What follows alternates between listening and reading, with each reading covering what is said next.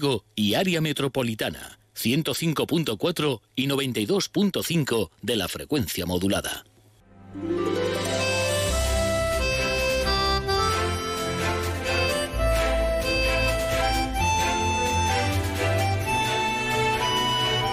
Más de uno Vigo. Rubén Rey, Onda Cero. Y será después del boletín de la 1 del mediodía, eso de la 1:05, más o menos. El presidente de la Xunta de Galicia, Alberto Núñez Feijóo, visita Más de uno Vigo, estará aquí con nosotros. Le preguntaremos por la posibilidad de que se rebajen algunas restricciones la próxima semana, por la AP9, por el AVE, asuntos locales, ese clima permanente de enfrentamiento entre Concello y Xunta, otros temas de ámbito nacional, con el momento quizás más complicado que viene atravesando el Partido Popular en los últimos tiempos. Bueno, en definitiva, Feijóo en Más de uno Vigo, después de la 1. Ángel Mosquera está en la técnica. Buenos días, os damos la bienvenida. Gracias por acompañarnos, por hacer la radio con nosotros. Somos el micrófono verde. Onda Cero, la radio. Más de uno. Lo primero, rápidamente, hasta ahora, conocer cómo viene el paisaje informativo de la mañana en Vigo y comarca. Yupersa Vigo, tu concesionario Hyundai, te ofrece ¿Qué es noticia? Víctor Blanco, buenos días, cuéntanos. ¿Qué tal? Muy buenos días. Pues muy rápidamente, tendencia de la pandemia, continuamos en descenso, tanto en número de contagios como en número de hospitalizados. Ahí el descenso es más ligero, pero en cualquier caso descenso, y eso es buena noticia. Hoy, normalidad para los comerciantes, que ya pueden abrir en horario habitual. Bueno, normalidad no del todo, porque el aforo continúa al 50%. Podrán abrir también los cines, los teatros, los museos, eso sí, aforo 30% y con un registro de las personas que acudan. Por cierto, pregúntale a Núñez Feijóo, hemos podido saber que los planes de la Xunta de Galicia es que el próximo lunes se decida ya la reapertura en determinadas localidades, y en este caso Vigo y gran parte de su área sanitaria estarían. Locales de hostelería abrirían al 50% las terrazas, 30% en el interior y hasta las 6 de la tarde. Se parece que es el plan en caso de que continúen los datos que estamos teniendo, descenso de la pandemia, lógicamente. Y hablaremos también, bueno, pues de movilizaciones en Boch, también en Frigolouro, y el Bloque Nacionalista Galego, que anuncia también movilizaciones ante lo que consideran pasividad del Gobierno Central para cumplir su... galego, para que sea gratuito el tramo entre Vigo y Redondela. De acuerdo, pues te escuchamos a menos 20 con las noticias, aunque en un ratito te saludo otra vez, Víctor, con las historias de la historia de la ciudad de Vigo, como todos los miércoles. Hasta ahora, 12:38, vámonos a Meteo. Yupersa Vigo, tu concesionario Hyundai, en carretera Camposancos, te ha ofrecido la noticia. O Concello de Vigo recorda: para combater o coronavirus, usa a máscara sempre, mantén a distancia de seguridade, lava as mans con frecuencia e usa o xel hidroalcólico. Cumpre sempre as recomendacións sanitarias. Concello de Vigo. Copervi Seat en Vigo patrocina el tiempo. Ahí estamos con Meteo Galicia y con Carlos Otero. Hola Carlos, ¿qué tal? Buenos días. Hola, ¿qué tal? Muy buenos días. ¿Qué nos esperan las próximas horas? Bueno, pues irá empeorando la situación en el tiempo durante esta tarde. Entrarán chubascos durante la tarde, tendremos cielos cada vez más nublados y sobre todo durante la noche se espera la llegada de un frente muy activo que traerá lluvias continuadas, persistentes, puntualmente intensas, que podrían dejar acumulaciones importantes de lluvia durante la madrugada. Además, esta situación viene acompañada de un aumento de la intensidad del viento, un viento que soplará de componente sur entre moderado y fuerte. Las temperaturas de esta tarde se mantendrán con valores similares a los de ayer, en torno a los 15 grados. Gracias, Carlos. Que tengáis un buen día en Meteo Galicia. Hasta la próxima. Igualmente, hasta la próxima. ¿Y si en vez de hacerlo de siempre, cambias el camino de vuelta a casa? Pasas del súper y entras en una galería con concierto improvisado. Pues quizá acabes viendo amanecer desde el estudio del próximo Warhol. Nuevo Seat Ateca, con nuevo diseño frontal, nuevas llantas y faros full LED. Rediseñado para vivir a lo grande, por 18.500 euros. Copervi, tu concesionario Seat y Cupra, en Avenida de Madrid 197, Vigo. Aplicaciones Impernoroeste patrocina la información del tráfico. Con Impernoroeste informa la DGT, circulación normal, sin incidentes, sin problemas a esta hora en las carreteras de Vigo y comarca, pero también en la línea de lo que nos acaba de contar Carlos Otero desde Meteo Galicia. Hace la DGT especial hincapié, mucha precaución esta noche, esta madrugada, con la lluvia y especialmente con el viento. Bueno, hay toque de queda, pero las personas que estéis a lo mejor trabajando de noche, utilizando coche, pues cuidado especialmente con el viento, informa la DGT. Aplicaciones Impernoroeste ha patrocinado la información del tráfico. Colegio Plurilingüe Divino Salvador, 50 años enseñando, 50 años aprendiendo, educando desde los 2 años hasta la ESO, con amplio horario y servicios de aula matinal, comedor propio y transporte escolar. Amplias instalaciones con huerto, radio escolar. Ven a conocer nuestro colegio. Solicita una visita en el 986 490 320. Colegio Divino Salvador en la Estrada do Bao, Vigo. En Cinamóvil tenemos 8.990 argumentos para ofrecerte el mejor precio. Fiat 500 desde 8.990 euros. Estas sé que son 8.990 razones. Si quieres verlo o probarlo, te esperamos en Cinamóvil con tu Fiat 500 desde solo 8.990 euros. Salunatur para farmacia, el centro donde compran los profesionales y centros sanitarios, ahora también para particulares. Visita nuestra página web www.salunatur.com o llama al 986 10 30 30. Esta semana en oferta mascarillas FFP2 certificadas a 70 céntimos en salunatur.com. Más de uno.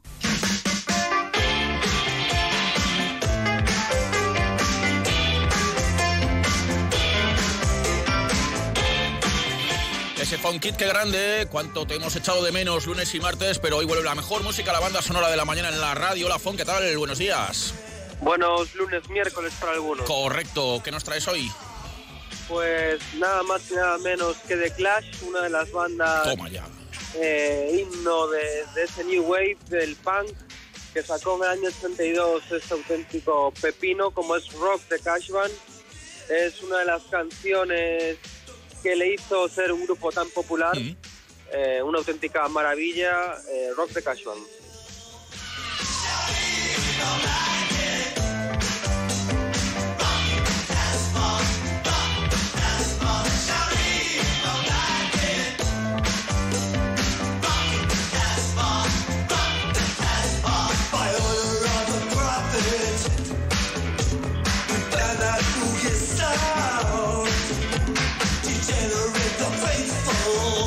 Temazo. Gracias, Fonquita, hasta mañana. Chao, chao.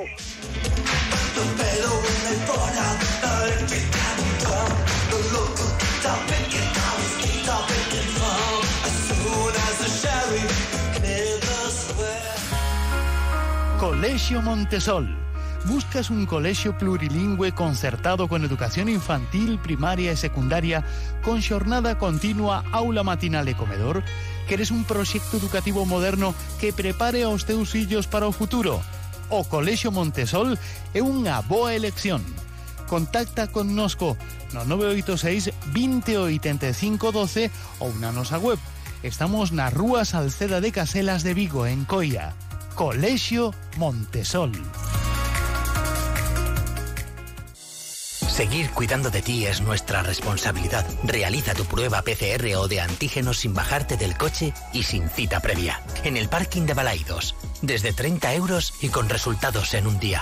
Infórmate en el 691 521 258 o en riverasalud.com/pruebas-medio-COVID. Rivera Lab.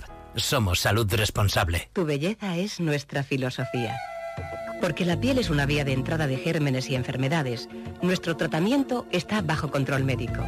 Dietética y nutrición, drenaje linfático, tratamientos capilares, corporales, faciales. Helga Rivera, Clínica de Medicina Estética y Perfumería Selectiva.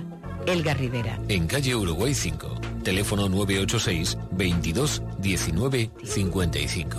Tu imagen dice mucho de ti. Cada miércoles nos encanta visitar la clínica de Helga Rivera. Hola, Helga, ¿qué tal? Buenos días, bienvenida. Hola, buenos días. Bueno, estamos ya, así como quien no quiere la cosa, a mediados de febrero. Nos iremos aproximando poco a poco a la primavera. No sé si hay muchas ganas de primavera o no. Pues bueno, un veranillo localizado tenemos, parece, sí, ¿no? Porque sí, la temperatura está muy buena, sí, y el día está bonito. Y bueno, parece que como nos ha dejado un poco la lluvia, la gente ya se va quitando un poco las telarañas que comentábamos. Ajá. ¿Y cómo podemos hacerlo? Desde, bueno, los consejos de salud, de belleza, sí. Sí, sabes que nosotros lo notamos muchísimo cuando pasa el tema de facial a corporal. Entonces nosotros siempre tenemos muchos tratamientos faciales porque tenemos muchos pacientes que vienen a hacerse los mantenimientos. Bueno, fíjate, algún día tenemos que hablar de los mantenimientos en profundidad porque es importantísimo. Pero bueno, que es, como digo yo, es mejor un buen mantenimiento, aunque sea poquito, que no mucho tratamiento rápido, porque a la piel hay que dejarle tiempo a reaccionar. Y en las piernas y en los glúteos y en el abdomen, pues nos pasa lo mismo. Yo a todas mis pacientes les digo, si quieres para el verano, te gusta la playa, te gusta el monte, te gusta ir a tomar el sol, prepara la piel antes, tanto a nivel de tomar el sol como a nivel, pues yo qué sé, de tener buen aspecto, ¿no? Por ejemplo, o prepararnos para no tener dolor de piernas en el verano. Muchísima gente viene en mayo, cuando ya hace calor, diciendo, es que tengo muchísima pesadez de piernas, me duelen las piernas. Es un problema circulatorio, no es más que una retención de líquidos, que el retroceso venoso no es capaz de llevarlo hacia arriba, no es capaz de drenar esas piernas, entonces se acumulan muchos líquidos a nivel de los tobillos. Cuanto más líquido se acumule a nivel de los tobillos, más se va fibrosando, aparece lo llamada piel de naranja, incluso hay gente que la tiene en los tobillos, se va estancando de agua y toxinas, y después es como un sistema que no funciona y un tratamiento difícil cuando ya está complicado el asunto, porque después no solamente tenemos que drenar esas piernas, sino que tenemos que deshacer esa fibrosis que está a nivel de rodillas o a nivel de tobillos. Entonces, es importantísimo drenarlo, pero es importantísimo también la alimentación. Por ejemplo, estamos teniendo muy buenos resultados con la dieta intermitente, esta tan famosa de dejar unas horas sin comer. Bueno, yo no soy muy partidaria de dejar muchísimas horas sin comer, porque hay una dieta normal y una dieta extraña, ¿no? Sí. Pero sí que hay 12 horas que sí que deberíamos de dejar sin comer. Si desayunamos a las 8 de la mañana, pues como mucho, cenar a las 7:30, 8. Eso sería perfecto, dejar en reposo. Sí, en reposo el estómago durante 12 horas. Y te aseguro que a nivel de circulación, celulitis, de retenciones, funciona. Pero sería más fácil por la noche a lo mejor, ¿no? Es decir, claro, cenas a las 8 y desayunas a las 8. Exactamente. Cenas a las 8 no, porque terminas de cenar a las 9. Sí. Cenas a las 7 o a las 7:30. Vale. O sea, no tomar nada más a partir de las 8. Entonces, sí que nos está dando muy buen resultado en este tipo de pacientes que tienen mucha retención, porque a veces hay personas que me dicen, muchas, este viernes estuve, bueno, no, perdón, es que es miércoles, el lunes precisamente he tenido esta conversación con dos pacientes. Una paciente me decía, sí, es que yo como poquísimo porque tomo algo de merienda a las 5, una fruta o así, y después a lo mejor a las 10, 11 de la noche solo me tomo un yogur. Bueno, pues un simple yogur ya no funciona el tema de la retención. Claro, porque no dejas el reposo, el intestino. Entonces yo le digo, ese yogur tómatelo a las 7 y se acabó, no te lo tomes a las 11. A las 11 vete con el estómago más vacío para cama, con la digestión medio hecha, porque vas a retener más líquidos. No es una cuestión de calorías, no es una cuestión de alimentación. La alimentación está perfecta igual, las calorías también, pero la retención no. Y yo animo a cualquiera a que lo pruebe.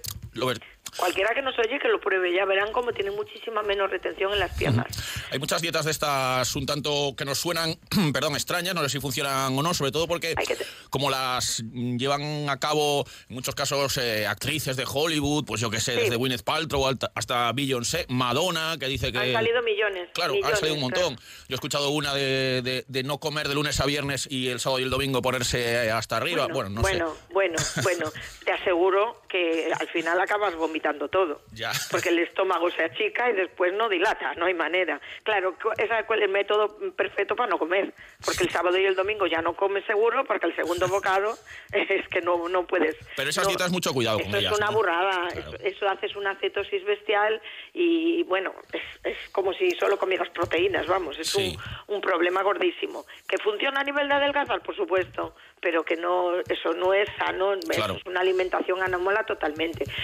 Esto es como lo de los viejos, comer poco y muchas veces. Sí que es cierto que el ayuno ese intermitente de 12 horas sí que funciona a nivel de, ya te digo, de retención de líquidos. Las piernas están más ligeras, mucho más ligeras. Entonces cualquiera lo puede probar, pero comiendo bien durante el día y comiendo pausado y comiendo lo que tiene que comer y tomando 2 veces al día verduras y tomando 2 o 3 frutas al día y tomando 2 o 3 lácteos al día. Es importantísimo. Entonces yo, por ejemplo, una cosa que les digo a mis pacientes que solo tomen pan en el desayuno y pues, si puede ser mejor integral. Bueno, pues es porque el pan no es que sea malo. Es muy bueno, pero retiene muchos líquidos. Entonces las mujeres, sobre todo, que tenemos que por el problema hormonal tenemos mucha retención en las piernas, pues tenemos que intentar que todo sea una, ¿no? Que la alimentación sea buena, que el tipo de alimentación sea bueno, que tomamos cosas que no nos hagan retención y además, si nos podemos ir drenando las piernas, pues mejor que mejor. Pues en esta época del año es cuando hay que empezar. Tardamos 3 meses en deshacer una fibrosis en las piernas. Ajá. Tardamos 3 meses en eliminar una piel de naranja, una celulitis, en mejorar esa circulación.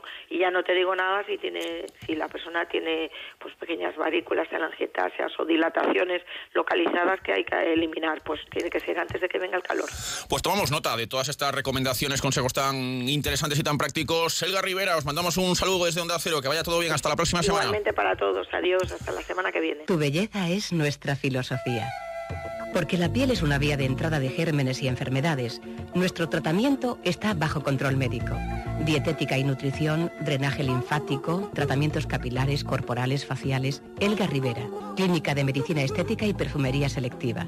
Helga Rivera. En calle Uruguay 5, teléfono 986-22-19-55. Tu imagen dice mucho de ti.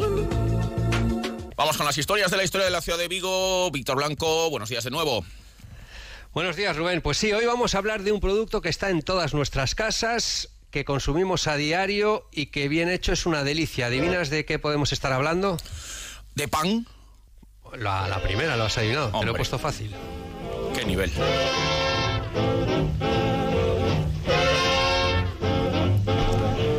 Se pone en conocimiento del público que desde ayer se efectúan pruebas diariamente en la nueva fábrica de la Falperra. Los famosos bollitos japoneses de tipo individual, producto de estas pruebas, se expenden en los despachos de la compañía al precio de 5 céntimos.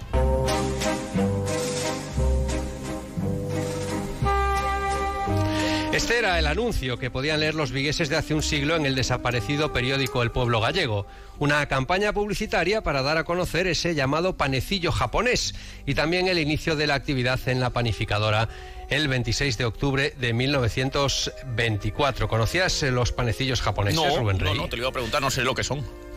No, pues estos ahora se llama el pan bao, por ejemplo, que hay en distintos restaurantes japoneses, pero bueno, este parece que era un pan de cierta calidad, pero digamos que un pan normal. No sé exactamente, lo he estado buscando porque se les llamaba panecillo japonés, pero en cualquier caso una campaña publicitaria que, como luego veremos, tendrá mucho éxito.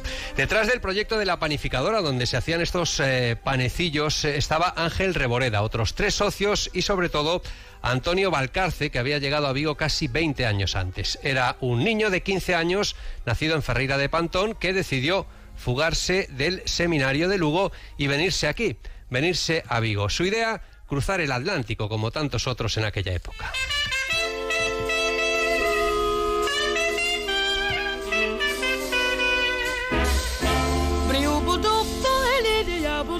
El Vigo de principios del siglo XX era el puerto de partida de miles de emigrantes que huían de la pobreza buscando una nueva vida al otro lado del Atlántico. Historias que también, Rubén, si te parece, podremos abordar una de estas semanas.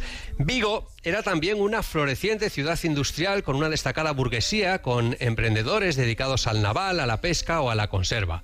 Comienzan en aquella época a construirse lo que hoy conocemos como zona noble de la ciudad, los edificios de Policarpo Sanz, de García Barbón.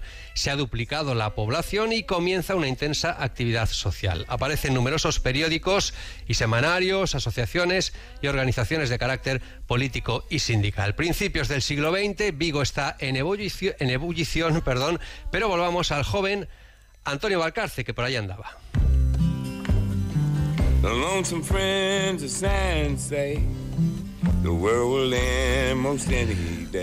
Fuese porque vio en Vigo un buen lugar para sentarse, fuese como señalan otros estudiosos porque su tío al que acudió cuando llegó a la ciudad se negó a pagarle el pasaje para América, concretamente parece que su intención era marchar a La Habana, lo cierto es que aquí se quedó. Comenzó a trabajar en una panadería en la calle Velázquez Moreno, en 1913 se casa con la hija de un pequeño industrial panadero y poco después crea con un socio, con José Abalde González, la Espiga de Oro, que está en el barrio de Casablanca. Consiguieron fabricar 1.500 kilos de pan al día, fueron la mayor panadería de la ciudad y dieron trabajo a 30 empleados. Esta sociedad, la Espiga de Oro, estuvo en funcionamiento unos 6 años y Valcarce quiere más y decide crear, junto a otros 4 empresarios, la compañía viguesa de panificación, sociedad anónima. Las instalaciones de esta nueva panadería estaban localizadas en la calle México. Ya es un empresario de éxito, Antonio Valcarce, pero todavía quiere más.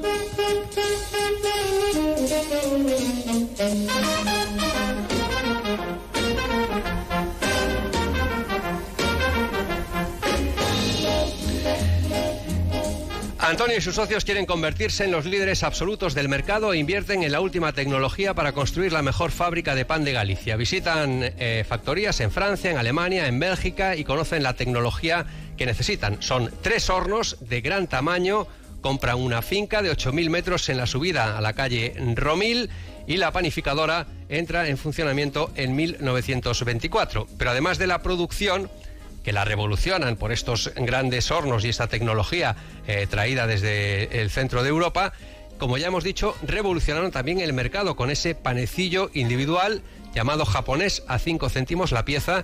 Era un pan de calidad a un precio de pan común. Vendían unos 50.000 kilos de pan diariamente, por lo que se decidirían, Rubén, y esto fue otra revolución, crear unos pequeños kioscos de madera y cristal muy atractivos estéticamente y repartidos por toda la ciudad. La empresa terminó absorbiendo a numerosos panaderos de barrio que no podían competir con los costes de producción y que pasaron a ser repartidores de la empresa. Transformaron a panaderos en repartidores. Valcarce & Company, podríamos decir, eran los reyes del mambo, eran los reyes del pan. Oh, oh, oh, oh, oh, oh, oh.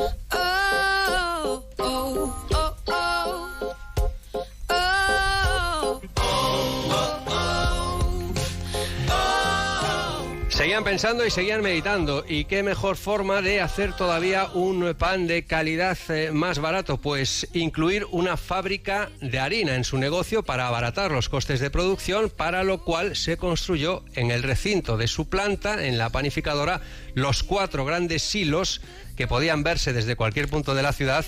Y estos silos forman parte ya de la historia de la ciudad, que ahora, bueno, en realidad desde hace años se quieren rehabilitar para crear allí un centro sociocultural. Esos silos de la panificadora, parte de la historia que estamos contando.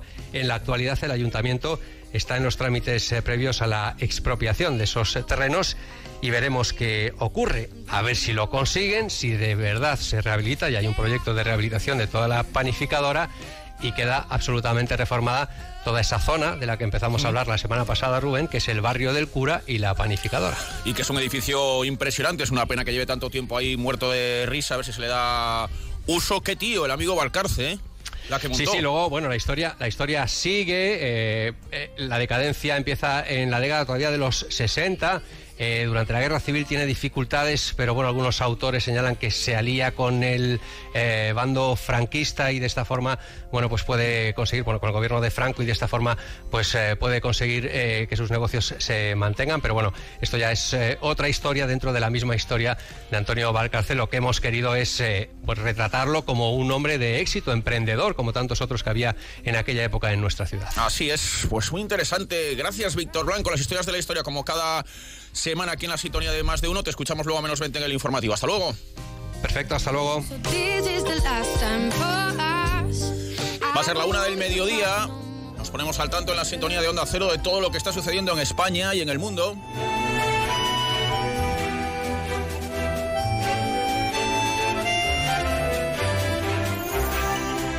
Y en 5 o 6 minutitos ya damos la bienvenida aquí en la sintonía de Más de Uno, en Onda Cero Vigo, al presidente de la Xunta de Galicia, Alberto Núñez Feijóo.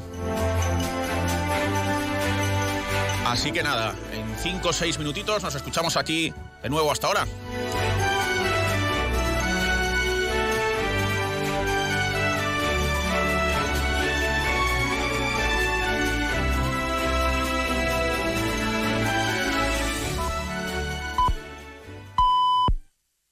Es la 1:00 p.m, mediodía en Canarias.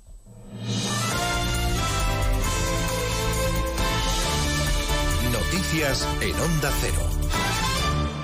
Buenas tardes, les avanzamos a esta hora algunos de los asuntos de los que hablaremos con detalle a partir de las 2 en Noticias Mediodía, con la vista puesta en el Congreso, en una sesión de control al Gobierno en la que hemos escuchado hasta 3 peticiones a Sánchez de 3 grupos distintos, de Partido Popular, Ciudadanos y Vox, para que saque a Iglesias de su gobierno. La normalidad democrática de la que se queja Iglesias ha sobrevolado la sesión, junto al resultado electoral en Cataluña del domingo y también junto a las discrepancias entre socios de gobierno, que se van a volver a plasmar en la moción que Esquerra defiende hasta ahora a favor de un referéndum de autodeterminación. Siguiendo esa sesión parlamentaria, Ignacio Jarillo. Sí, para empezar, reproche del portavoz de Esquerra al gobierno de coalición por haber permitido el avance de Vox, a los que ha llamado fascistas una y otra vez. Rufián, eso sí, no se olvida lo que ha venido y pide a los independentistas de izquierdas, solo de izquierdas, que se sumen a su proyecto de liderar el futuro gobierno. Desde la CUP, Mireia Vehí pone el referéndum sobre la mesa y Ortega Smith de Vox, muy airado, cerraba su mensaje hablando así de la nación catalana. Y Esquerra Republicana, como ganadora de ese bloque, quiere asumir y asume el liderazgo de dicha mayoría. Pongámonos a trabajar. Referéndum de autodeterminación. Cataluña es más que una nación. Más que una nación. Es parte de una gran nación que se llama España. Desde el PNV se votará a favor de esta moción. Aitor Esteban pide incluso una reforma constitucional si hiciera falta para encajar a Cataluña en el futuro modelo de España. Muy significativa resulta la respuesta de la vicepresidenta Carmen Calvo a la pregunta de los periodistas de por qué el Partido Socialista no ha aplaudido a su socio Iglesias tras su intervención esta mañana en el hemiciclo.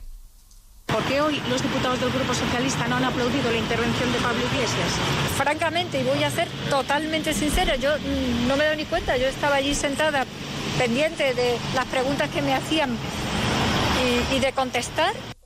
El cambio de sede del Partido Popular, la imputación de Monedero por el caso Neurona o los disturbios de ayer en Cataluña tras la detención se han colado también en la sesión de control de hoy. Inés Arrimada responsabiliza a Pablo Iglesias por ser el apreteu de los violentos y enumera lo que a su juicio sí que no es normal en democracia. No es normal que miembros del gobierno, desde sus cómodos sillones y mansiones, que para eso sí les ha servido bien entrar en política, insulte gravemente a la democracia española. Mire, no es normal que persigan y señalen a periodistas y a medios de comunicación. Mire, no es normal que sus socios ataquen a los jueces que les investigan por corrupción, que estos señores van a imputación por día. Ayer le tocó a Monedero. A propósito de la entrada en prisión del rapero, hoy el conseller de Interior ha condenado la violencia de los radicales, algo que no ha hecho, por cierto, el diputado de los Comunes, Gerardo Pisarello, ni rastro de comentario de apoyo a la veintena de mozos heridos en los disturbios. Las manifestaciones que se produjeron ayer fueron mayoritariamente pacíficas. Evidentemente hubo personas heridas y hubo disturbios indeseables, pero fueron, ya digo, manifestaciones absolutamente pacíficas, había mucha indignación por la condena. Esta tarde el Consejo Interterritorial de Salud va a decidir cuáles serán los próximos grupos que van a recibir la vacuna contra la COVID y la propuesta que cobra más fuerza es que se establezcan franjas de edad. Pensando en la vacunación, hoy hemos sabido que en Reino Unido se van a practicar ensayos con ciudadanos voluntarios sanos. Un comité de ética ha autorizado infectar a esas personas para probar fármacos y vacunas contra el COVID. Corresponsal en Londres, Celia Maza. El Reino Unido se convertirá en el primer país del mundo en realizar diferentes pruebas clínicas para comprobar la efectividad de las vacunas contra el coronavirus en personas sanas. A partir de marzo, en torno a 90 voluntarios de entre 18 y 30 años que serán compensados por su participación serán inoculados de manera segura y controlada para determinar en una primera fase clínica la cantidad mínima del virus requerida para que se genere infección, lo que facilitará después probar vacunas y fármacos. Les contamos además las prioridades del gobierno de Mario Draghi en Italia. El nuevo primer ministro presenta sus propuestas en el Senado, haciendo una llamada a la unidad y al compromiso con Europa. Corresponsal en Roma, Darío Menor. Europeísmo y reformas educativas, fiscales y estructurales para lograr una economía que acabe con las desigualdades y respete el medio ambiente. Estos han sido los pilares del discurso que ha realizado esta mañana en el Senado el nuevo primer ministro italiano Mario Draghi antes de la moción de investidura. El resultado positivo de la votación, que va a tener lugar esta noche, se da por descontado, ya que el gobierno está sostenido por una amplia coalición de partidos a los que Draghi ha hecho esta petición. Hoy, como decía, la unidad no es una opción, es un deber, pero es un deber guiado por algo que estoy seguro nos une a todos, el amor por Italia. El expresidente del Banco Central Europeo ha agradecido la labor de su antecesor Giuseppe Conte y se ha comprometido a acelerar el programa de vacunación contra el coronavirus. En 55 minutos repasamos todas estas y otras muchas claves informativas de la jornada en una nueva edición de Noticias Mediodía, la del miércoles 17 de febrero. Elena Gijón, a las 2, Noticias Mediodía.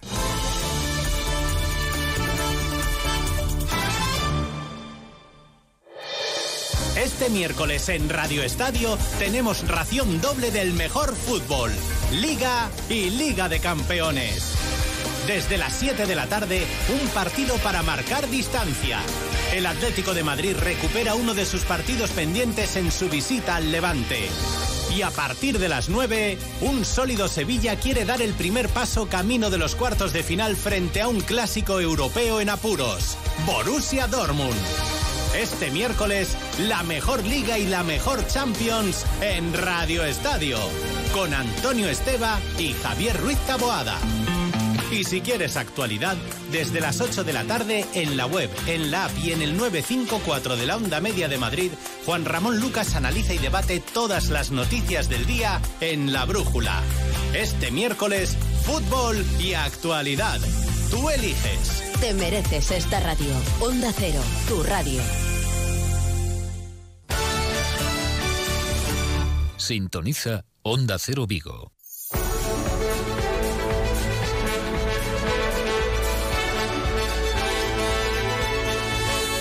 Más de uno Vigo.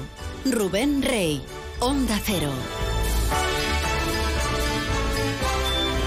1:07. Buenos días de nuevo. Aquí continuamos los de la radio. Sintonía del micrófono verde, Onda Cero, Más de uno Vigo, con Ángel Mosquera, que continúa en la técnica. Muchas gracias por acompañarnos para hacer la radio con nosotros. Un consejito y saludamos al presidente de la Xunta de Galicia. O Concello de Vigo recomenda moita prudencia, porque a COVID é moi contagiosa. Use sempre a máscara, mantén a distancia de seguridade e lava as mans con frecuencia. Protexendo as nosas familias, protexémonos todos. Concello de Vigo. Esto que escuchas es un runner corriendo con su música bien alta. Ahora se para un Volvo XC40 para dejarlo pasar. ¿Te has dado cuenta? Él tampoco. Volvo XC40 con detección de peatones. Diseñado cuidadosamente para los runners. Descubre más en volvocars.es. Autesa, tu concesionario oficial Volvo en Vigo. Colegio Plurilingüe Compañía de María de Cangas. Educación infantil, primaria, secundaria e especial. Unha proposta personalizada na que o centro é o alumno. Concerta unha cita chamando o 986 300 580 ou na nosa web ciamariacangas.org. Compañía de María de Cangas. Innovamos con sentido.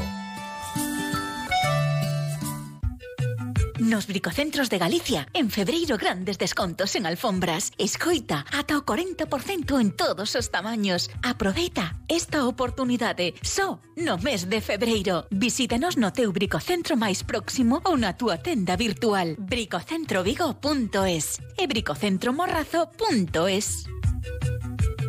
Más de uno Vigo.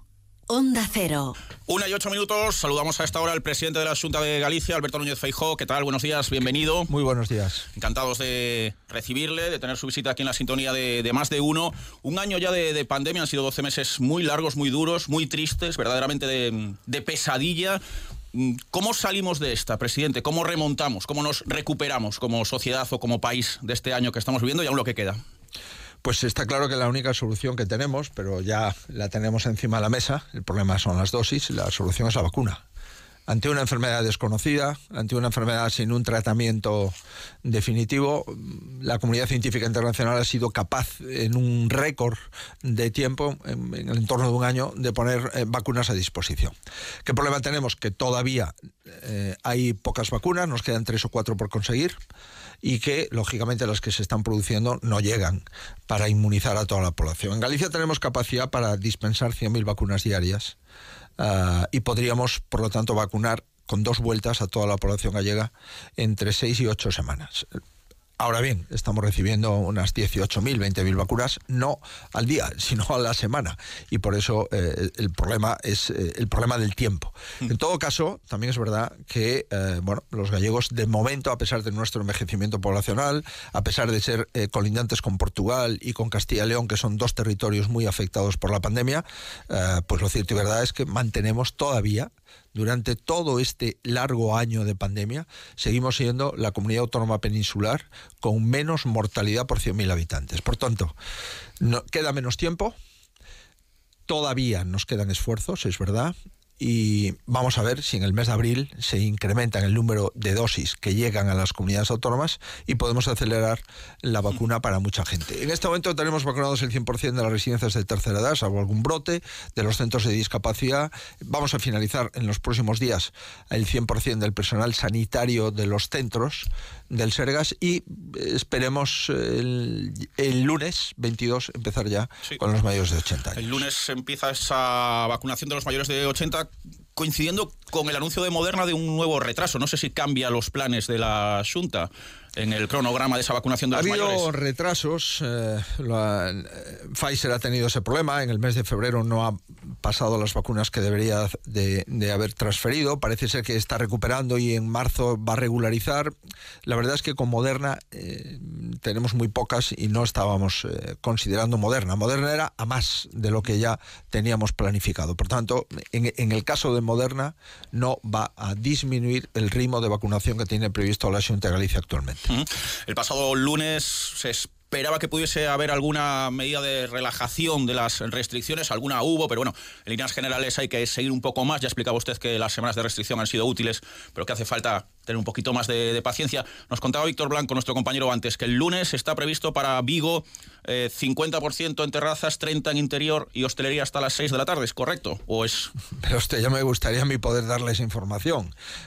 Nosotros hemos mantenido siempre un criterio, ¿no? Hay 35 personas que están trabajando de forma continuada y constante, además de su actividad asistencial en los hospitales y en los centros de salud. Están trabajando con la pandemia. Están viendo indicadores, ayuntamiento por ayuntamiento, todos los indicadores, incidencia de 3 días, de 7 días, de 14 días, evolución, número de brotes, número de personas que se testan, porcentaje de inmunidad. En definitiva, están trabajando de forma continuada y nos reunimos como mínimo una vez a la semana y analizamos la situación. Vigo en este momento es la ciudad que mejores datos tiene de toda Galicia.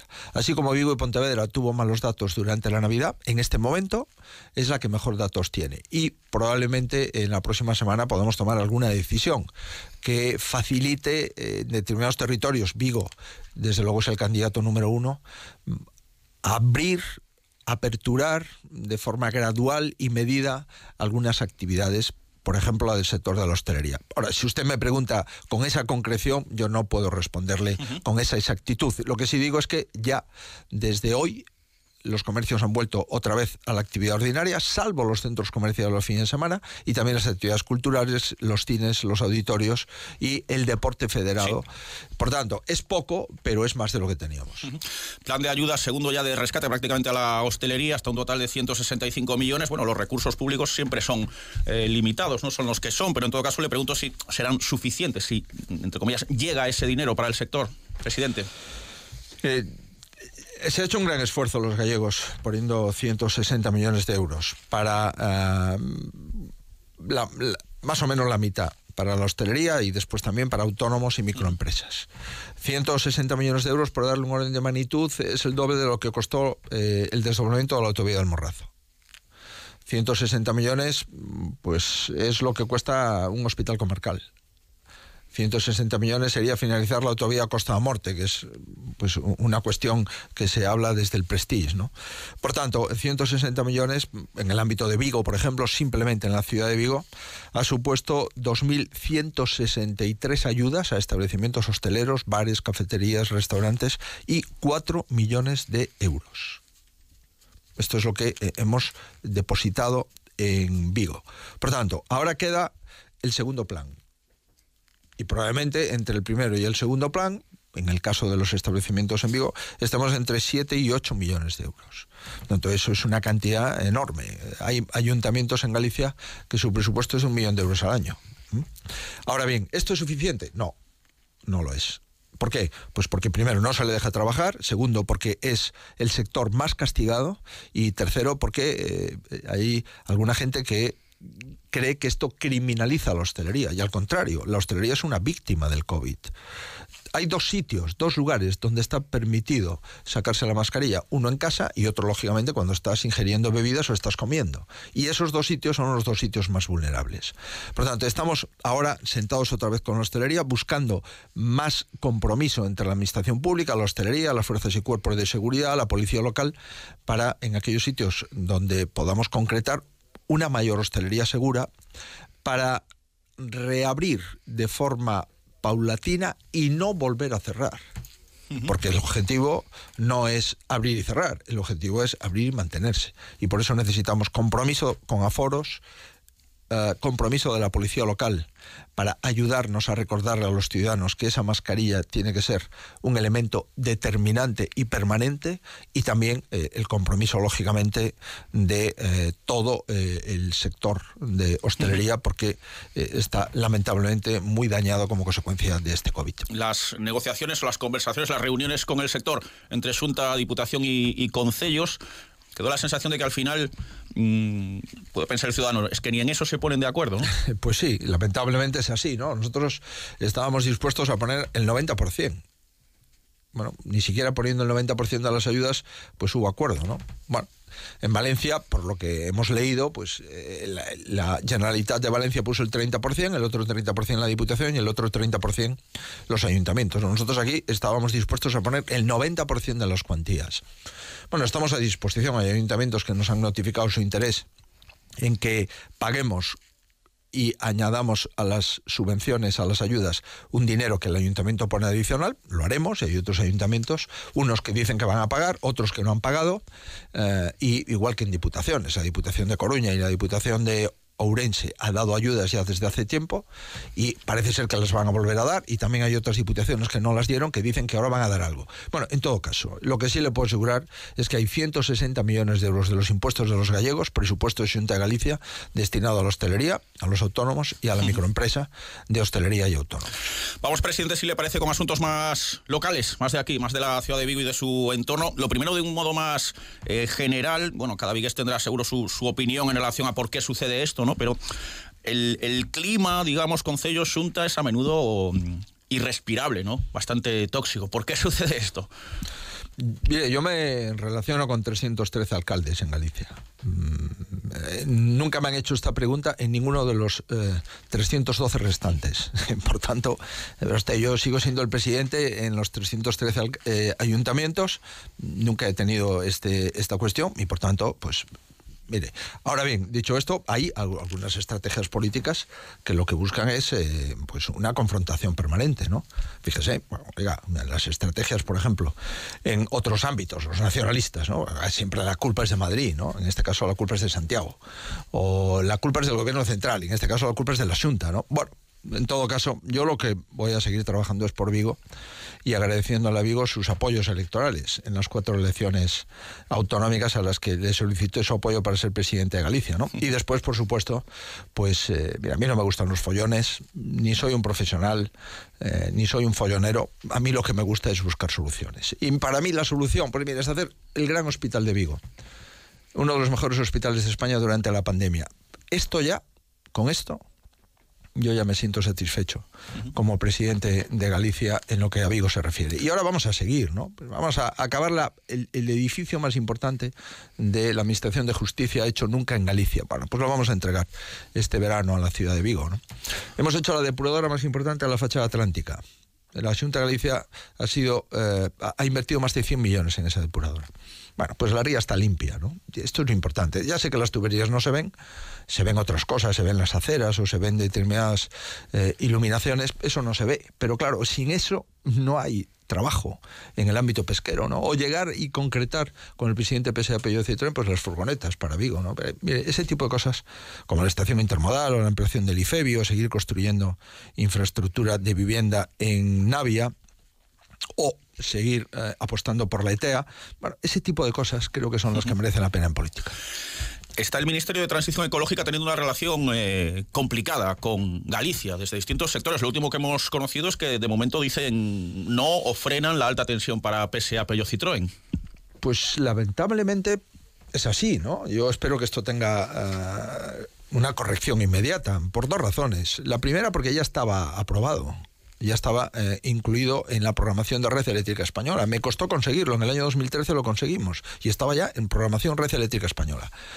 Y lo segundo, porque de los 6.000 y pico millones de euros que va a invertir esta empresa pública del Estado en España, 6.000 y pico, a Galicia nos dice que nos tocan 62, es decir, el 1,2%. Y lo tercero, porque, oiga, ya usted no me da y aún encima me quita lo que tengo, que era el compromiso ya en planificación de Red Eléctrica Española. Bueno, en fin, yo tengo esta semana una reunión con la ministra y espero que clarifiquemos esto, ¿no? Por lo menos vamos a discutir la inversión futura, pero lo que no podemos en ningún caso es dejar sin efecto los compromisos que ya estaban comprometidos y en programación en Red Eléctrica Española.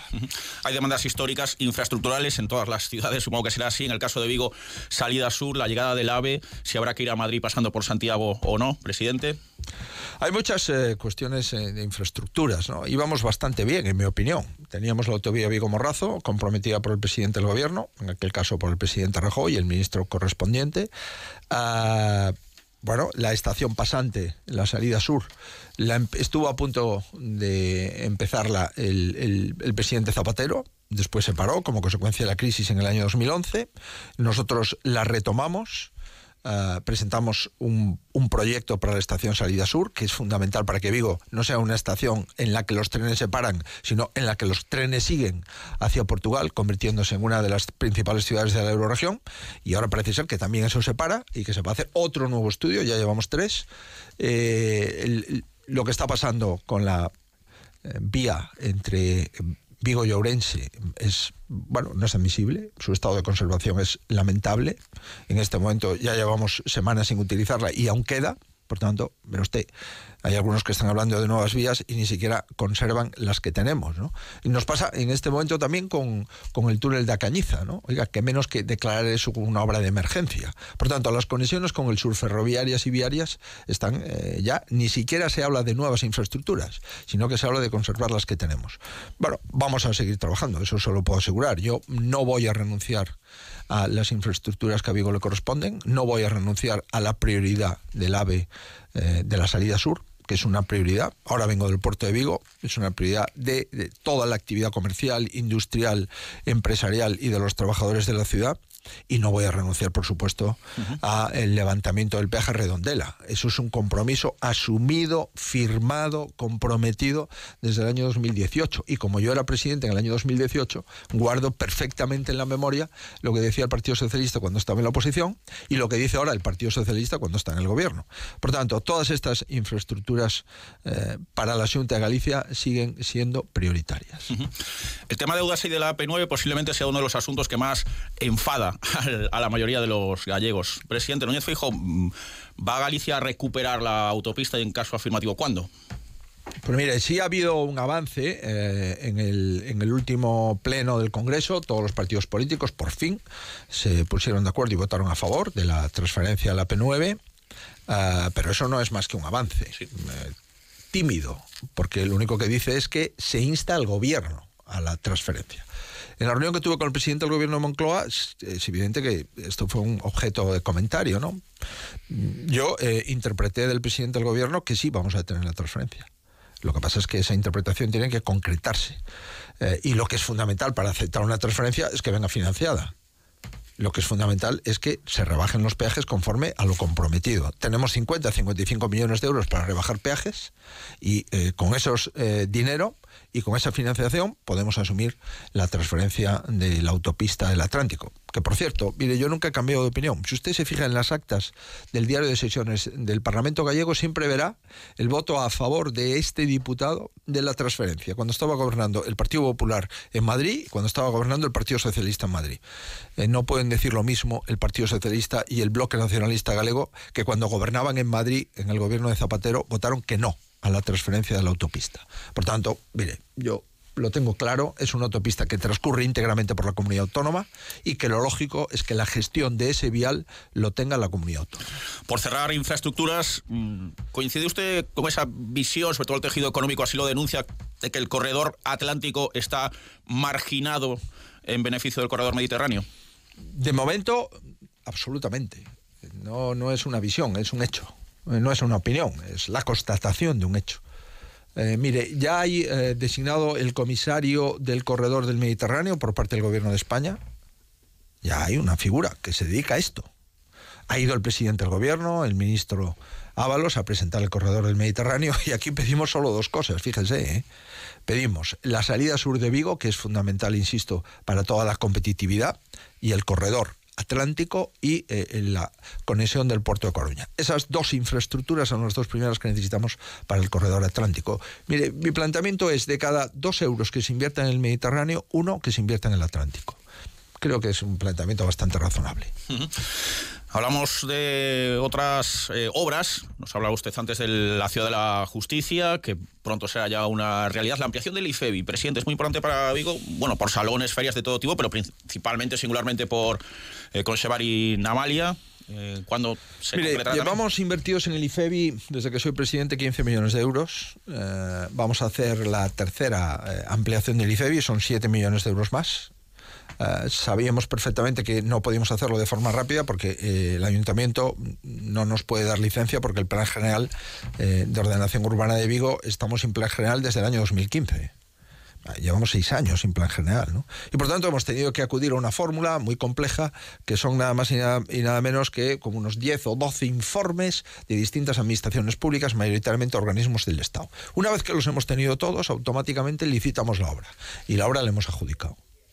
Por tanto, hablaremos con el adjudicatario en el momento de la firma del contrato, que es ya, y decirle, verá usted, tenemos que conseguir que para Conchemar 2021 la obra, si no está finalizada en su totalidad, sí al menos pueda albergar los stands que necesitamos para esa feria.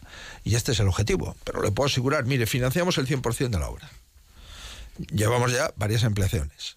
Hemos luchado por tierra, mar y aire para conseguir poder empezar y poder licitar la obra. La hemos licitado, la hemos adjudicado y ahora vamos a ver si somos capaces de ejecutarla en tiempo récord.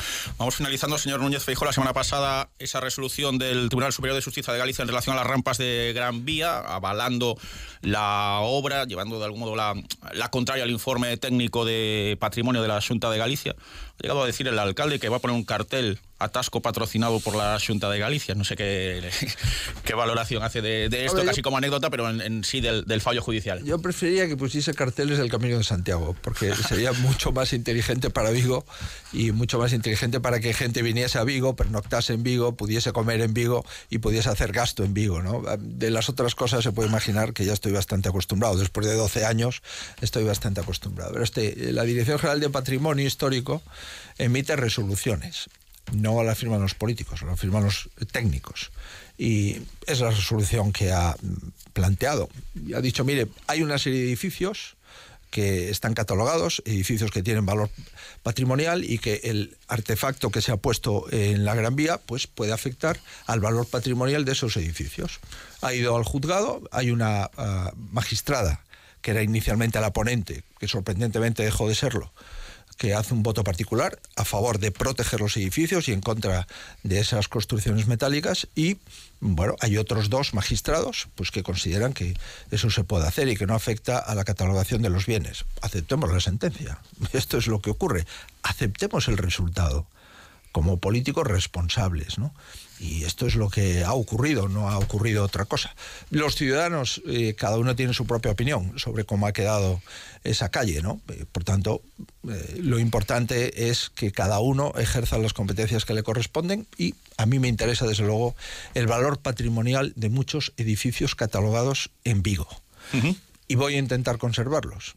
Si los de patrimonio consideran que hay informes que deben emitirse de forma negativa, lo emitirán. Y si consideran que deben ser de forma positiva, lo harán. Desde luego, lo que sí le puedo asegurar es que si alguien cree que los informes de patrimonio los dicta el presidente de la Xunta, no solamente está faltando el respeto a los ciudadanos, sino le está faltando el respeto a los propios técnicos de la Dirección General de Patrimonio. Concluimos, presidente, pero imagina que tengo encargos, ¿eh?, para usted. El Partido Popular se marcha de Génova. ¿Qué le parece?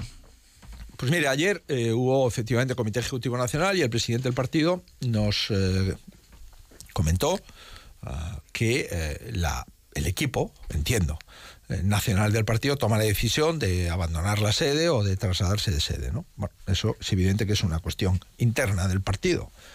Es la dirección nacional del partido el que toma esa decisión, que es donde está ubicado el equipo de la dirección nacional. La cuestión interna del partido, y se opinará en el ámbito interno del partido. No creo yo que debamos de darle más vueltas, ¿no? Un partido decide cambiarse de sede y el equipo que está allí pues lo comunica. Bueno, pues oye, pues hemos tomado razón de lo que nos han dicho y nos hemos enterado de la decisión del equipo nacional de nuestro partido. Se está hablando mucho, presidente, no sé qué lectura hace usted. Se ha llegado a hablar de necesidad de refundación, de cambio de siglas, de un liderazgo debilitado de Pablo Casado. ¿Usted cómo lo ve? Mire, yo veo que siempre que tenemos un buen resultado, pues el Partido Popular va bien, y cuando tenemos un mal resultado, pues se buscan fórmulas para mejorar, ¿no? A mí eso me parece bien, porque la clave es ganar. La clave de usted como presentador y de este programa es que tenga audiencia, ¿no? Y cuando la audiencia es buena, pues a usted le felicitan.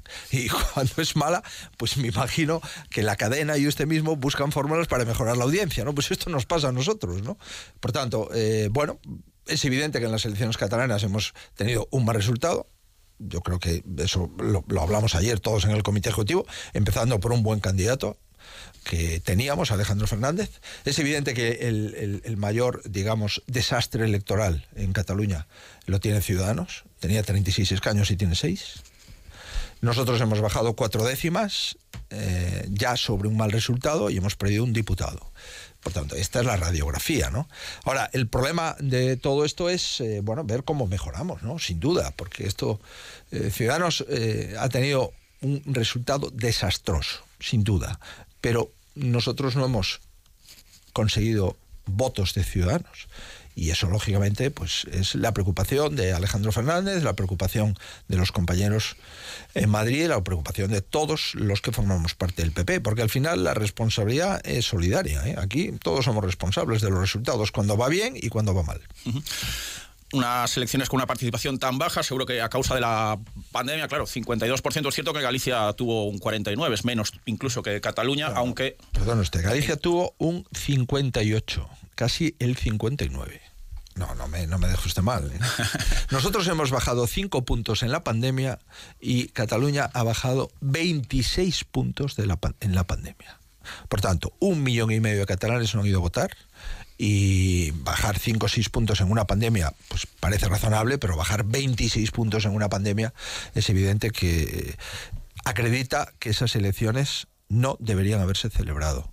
Porque para votar tiene que haber la garantía de salud pública suficiente para que cualquier persona de cualquier edad pueda acudir al colegio electoral con absoluta garantía sanitaria, cosa que no ocurrió, lamentablemente, y los datos lo demuestran. 1,5 millones de catalanes no han acudido a votar, y ha sido el peor registro en las últimas 13 elecciones autonómicas. Por tanto, también acredita que el independentismo y el socialismo han sido muy irresponsables manteniendo la fecha de la convocatoria electoral. Presidente Alberto Núñez Feijóo, ha sido usted muy amable. Gracias de verdad por habernos acompañado estos minutos de radio aquí en Onda Cero Vigo en Más de Uno, y hasta la próxima ocasión, don Alberto. Muy bien, muchísimas gracias por la oportunidad. 1:34, seguimos. Incel. Somos especialistas en bomba de calor aerotérmica. Damos calor a tu hogar cuidando el medio ambiente y con ahorros importantes en tu factura. Si tienes gas o gasóleo, llámanos y estudiaremos tu consumo. Podemos rebajar tu factura hasta un 50%. 986 29 24 52 o info@incel.es. El calor sostenible.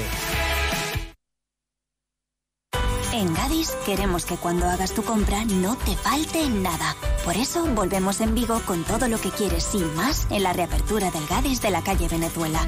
Más cómodo, más moderno, con los mejores frescos, la mejor atención, el mayor surtido y los mejores precios. Este Gadis de la calle Venezuela en Vigo es para ti. Gadis, en confianza. Gadis, empresa colaboradora con el acontecimiento Año Santo Xacobeo 2021. Este anuncio terminará en 20 segundos, pero el hambre de millones de personas no acabará nunca si no nos ayudas. Contágiate de solidaridad para acabar con la mayor pandemia que sufre el planeta, el hambre. Porque hay contagios necesarios que no transmiten ninguna enfermedad y salvan vidas. Ayúdanos. Entra en manosunidas.org y colabora. Morales Interiores. Compromiso solidario. Objetivo bienestar. España es uno de los países con más obesidad infantil y sobrepeso. Para cambiar la tendencia es importante comer 5 piezas de frutas al día, utilizar aceite de oliva, cebolla y ajo para cocinar, ingerir frutos secos y aceitunas y consumir legumbres 3 veces por semana. Es una recomendación de Onda Cero y Europa FM, con el patrocinio de Morales Interiores.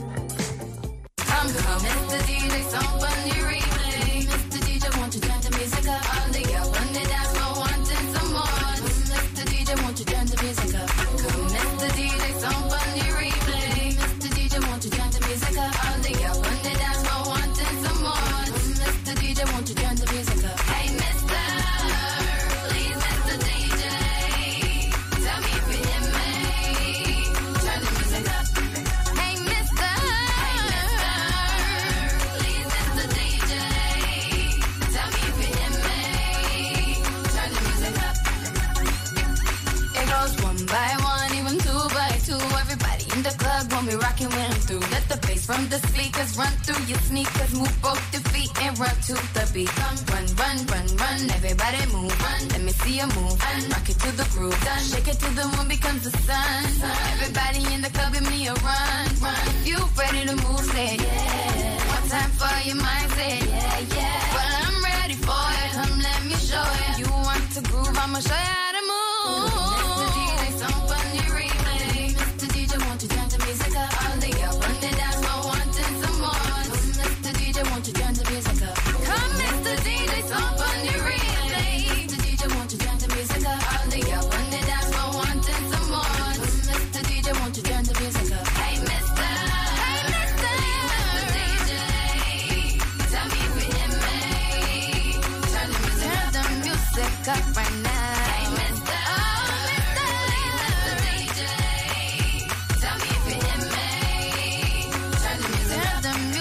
Up right now. Okay, everybody get down if you feel me. Put your hands up to the ceiling. Everybody get down if you feel me. Come and put your hands up to the ceiling. Everybody get down if you feel me. Put your hands up to the ceiling. Everybody get down if you feel me. Come and put your hands up to the ceiling. Mr. DJ's on funny replay. Mr. DJ's on funny replay.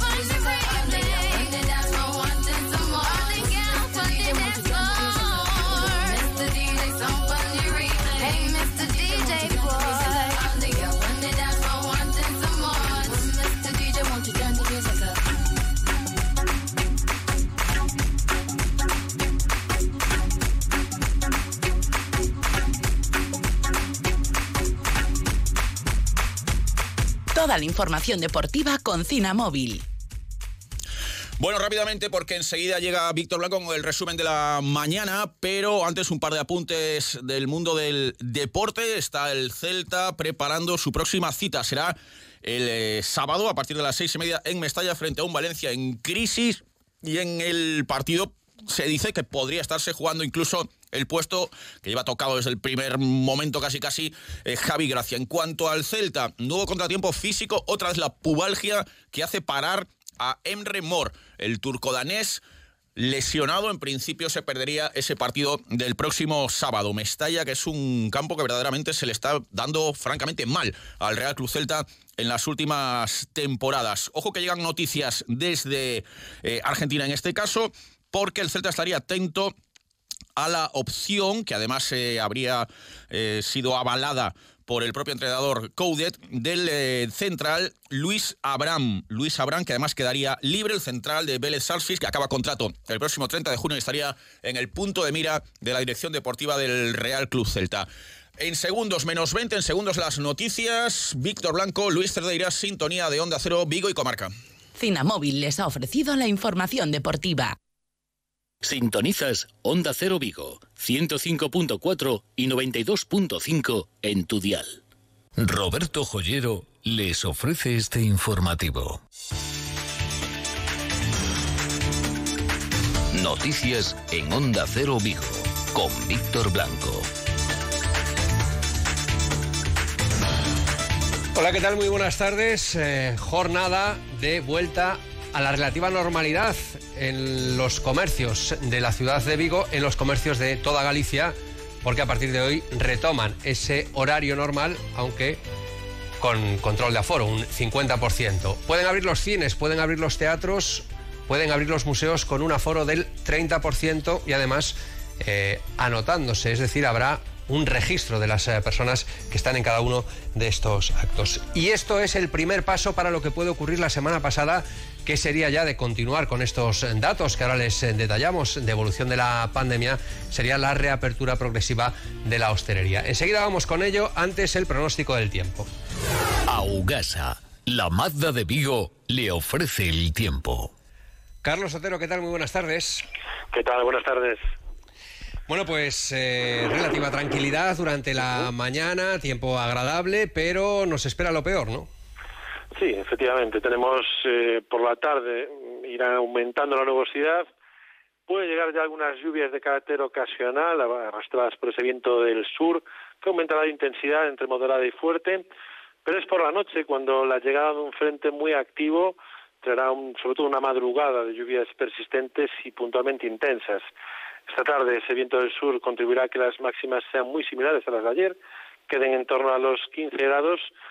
Y mañana la buena nueva es que tras el paso de ese frente durante la madrugada, pues tenderemos a la estabilización. Al menos durante la tarde se prevé una tarde de tiempo seco con tendencia a la apertura de claros.